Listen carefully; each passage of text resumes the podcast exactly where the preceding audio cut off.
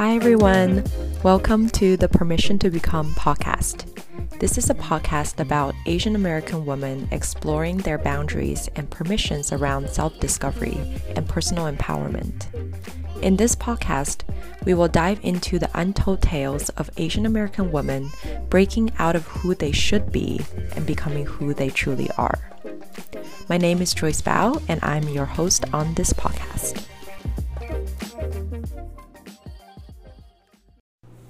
Hi, listeners. Thank you so much for tuning in to another episode of the Permission to Become podcast. This is the final episode for 2021, and I want to personally thank you for supporting this podcast by tuning in and sharing your time and energy with me. I'm so grateful to have published 22 episodes, shared incredible stories from 18 women, and reached over 1,500 listeners from 37 countries. So, Today, I will be talking about a topic that I had been holding close to my heart for some time now. But it has taken me a lot of courage and vulnerability to unpack the difficult emotions that came up and decide how I want to embrace the heart of the matter. The topic I want to share with you today is on belonging and specifically how it is related to race and systemic racism.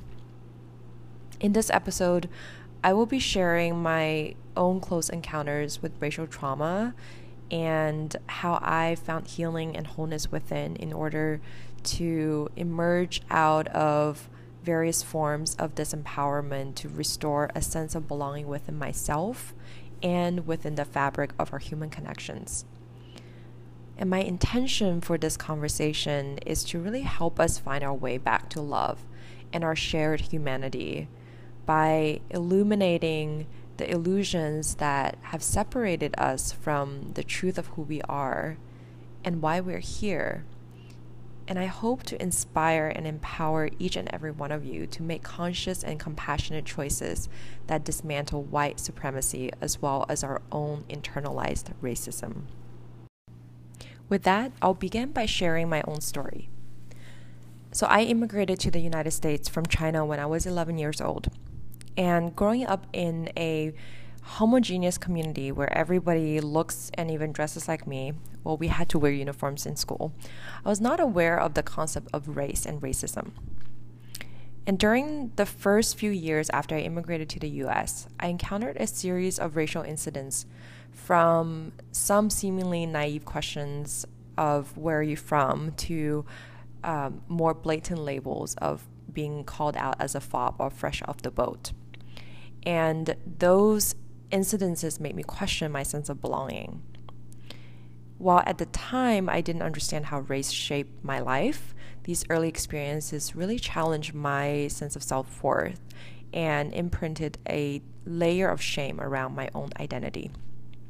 So, for the next decade, I always felt anxious, vulnerable, and exposed whenever I had to present myself in front of a large group. I think it was this underlying excruciating pain of being ostracized or excluded that drove my intense need to fit in. So instead of authentically expressing myself, I often felt ashamed for taking up space and defaulted to simply being nice, agreeable, and avoid confrontation at all cost. It wasn't until this year when I took an eight week social justice fellowship that I started to unpack my racial experience and examine my own racial identity.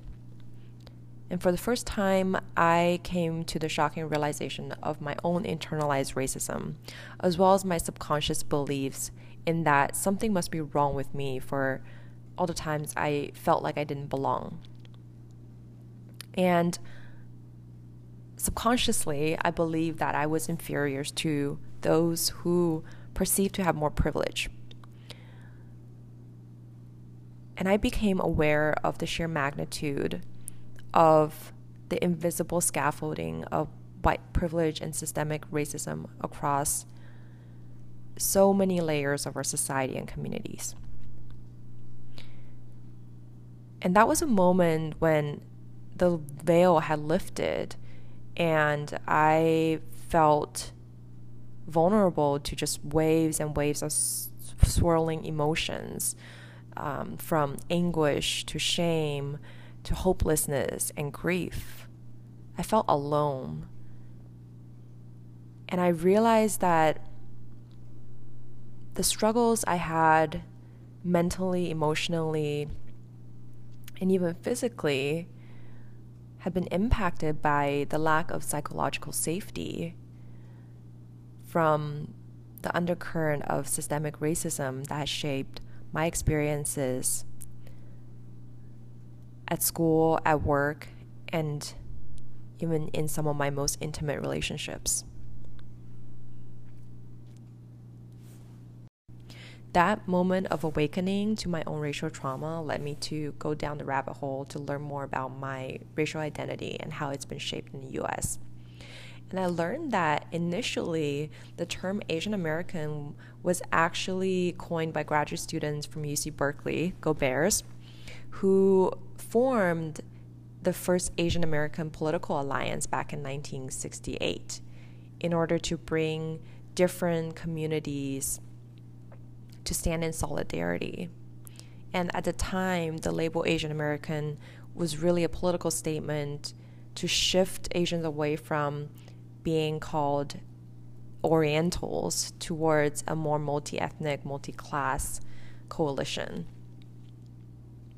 However, since then, this blanket Asian American label emerged to homogenize and erase the distinctive qualities and experiences and struggles within each community.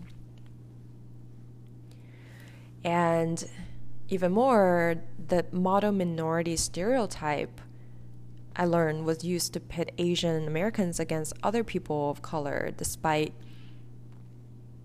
our individualized experiences, history with oppression that stem from white supremacy. And as I processed my own racial history, coupled with the timely current events this year, I had to reckon with my own racial beliefs. So, one of the internalized racism example that I had to dismantle was the belief that I have to be perfect in order to be worthy.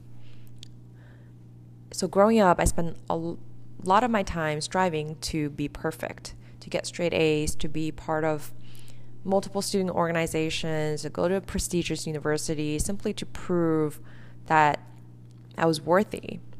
And I'm not discounting my hard work and the privilege of receiving a good education, but what I'm calling out is that during those years of striving for perfection, I never believed I was worthy just as I am. So when I took this social justice fellowship this year, and learned from another woman of color in my small group that she was teaching her children that they are simply worthy because they're breathing and that they exist. I was perplexed. And for the first time, it dawned on me that I don't need to prove my worth. And I only need to believe that I am worthy. So since then, I adopted her affirmations for myself and reminds myself that I'm worthy simply because I exist and that I'm breathing. And that has been a powerful shift to dismantle the model minor- minority stereotype.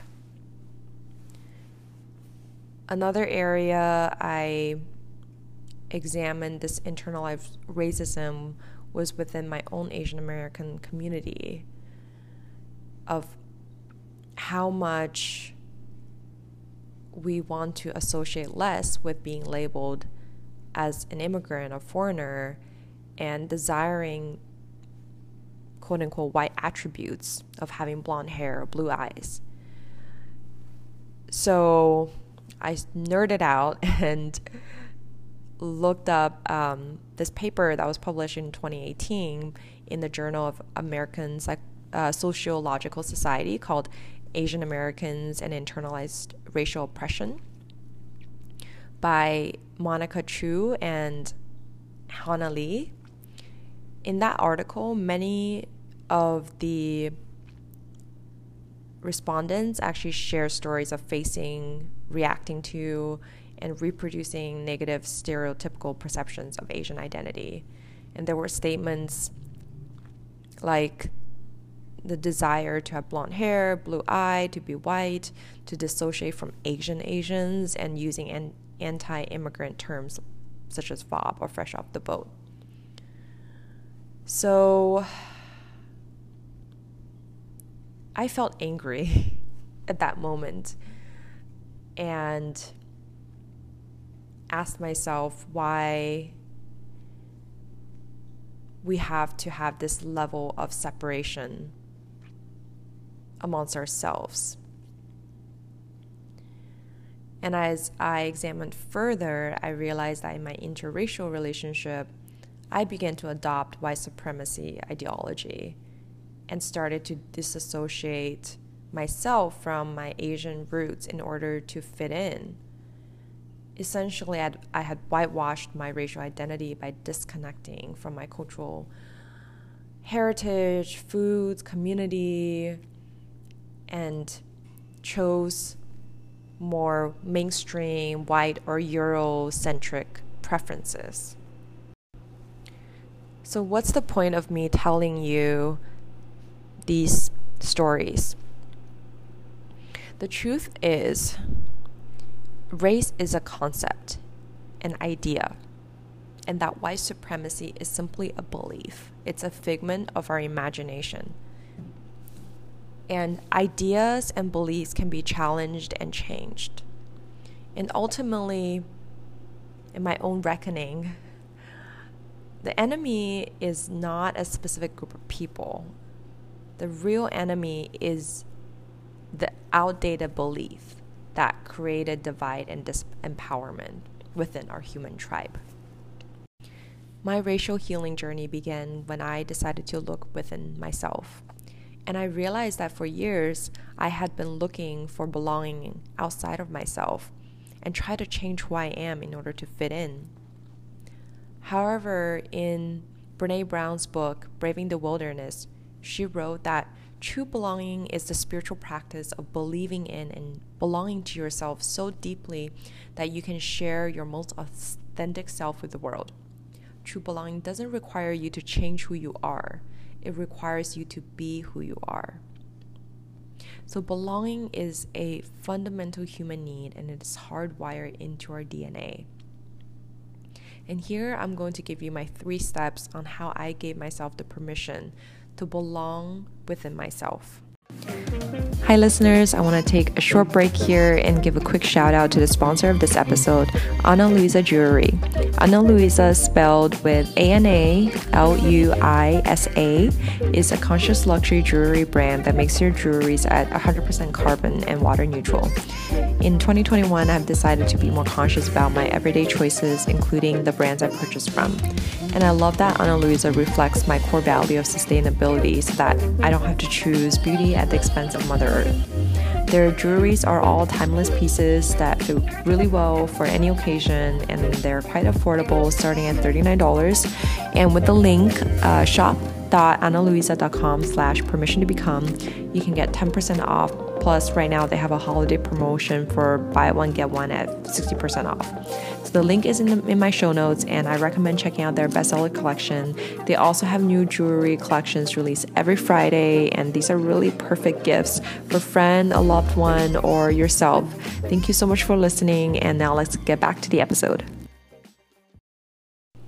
The first step is to return to truth by owning your truth through the power of awareness. I started my healing journey through the power of awareness from mindfulness and body based practices, such as body scan and breath work.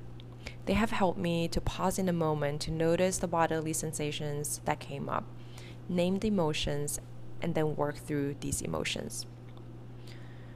Unpacking racial trauma can be incredibly triggering, and these intense emotions can leave us feeling vulnerable and wanting to default to our coping mechanisms such as numbing or suppressing the pain.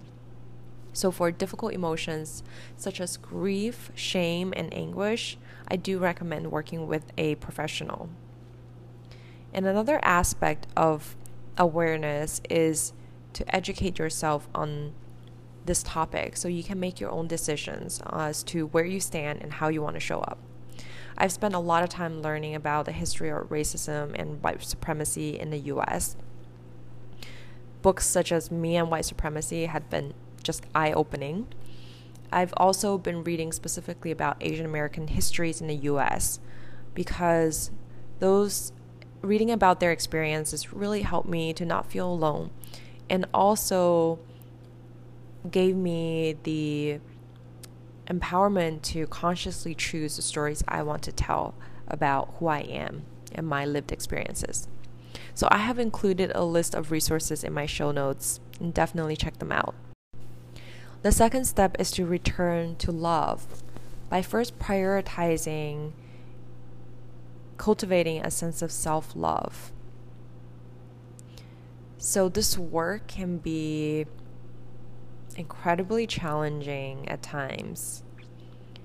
And it's super important to learn how to cultivate a level of self compassion and self love so that you can pave the path for having compassion for others and their suffering. I highly recommend Tara Brach's book called Radical Compassion and Radical Acceptance. I think acceptance and p- compassion are the foundational pillars of learning how to find wholeness within ourselves and mend this internal divide first before we can go out to this external world and heal the collective because the external world is is a reflection of our internal landscape. The final step is to return to authentic connections through courage and vulnerability. This is probably the most challenging, but also the most rewarding part of my healing journey. Ultimately, we are social beings wired for connection, and it is our deep human need to connect with a community of people who share our goals, values, and perspectives on the world, and provide a safe space to share our truth. When I first started this work, I didn't know whether or not it was safe for me to share my truth, especially in a racially diverse group. I had to learn to establish my own sense of safety and security and come back to my truth and self love in order to hold space for difficult emotions. I also sought out communities that reflect my core values, communities that actually embrace authenticity, mindfulness, as well as diversity, equity, and inclusion. And little by little, every time I shared my truth, with others, I was able to solidify my own racial identity. In the end, to connect authentically means we have to find the courage within to speak our truth, even if it is uncomfortable. When you allow yourself to be vulnerable, that's when you can be truly heard, seen, and to belong. The path to healing is to become whole in who we are, to embrace all parts of ourselves, our racial identity, and our roots. Only from our authenticity can we authentically connect with others, to have empathy and listen deeply to other stories without judgment, and to listen with an open heart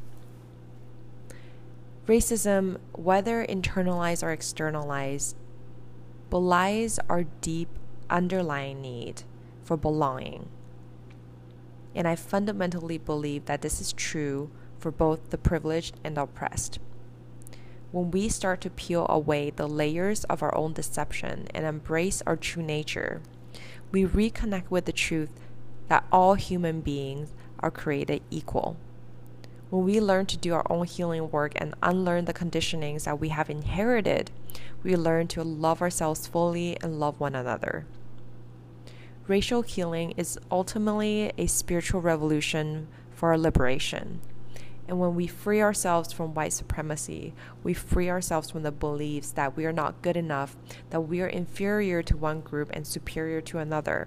Instead, we step into our truth and reclaim our worth. So, as we step into 2022, I hope that we can leave behind what no longer serves our collective well being and step into a more uni- united world that truly embraces all our beautiful colors. And I want to leave you with this short message You belong to yourself. There is a reason you're here. You're here to shine your unique light. So allow yourself to be seen. Allow yourself to be heard. Your voice matters. Your truth is your gift. Let us choose to become freedom fighters for each other.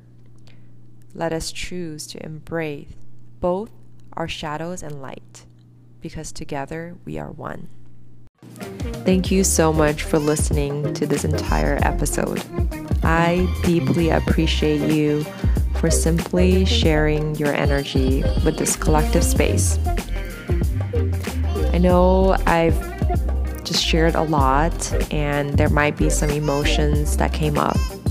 So, if this episode resonated with you or evoked any emotions, thoughts, or feedback, I will love to hear from you and support you on your healing journey.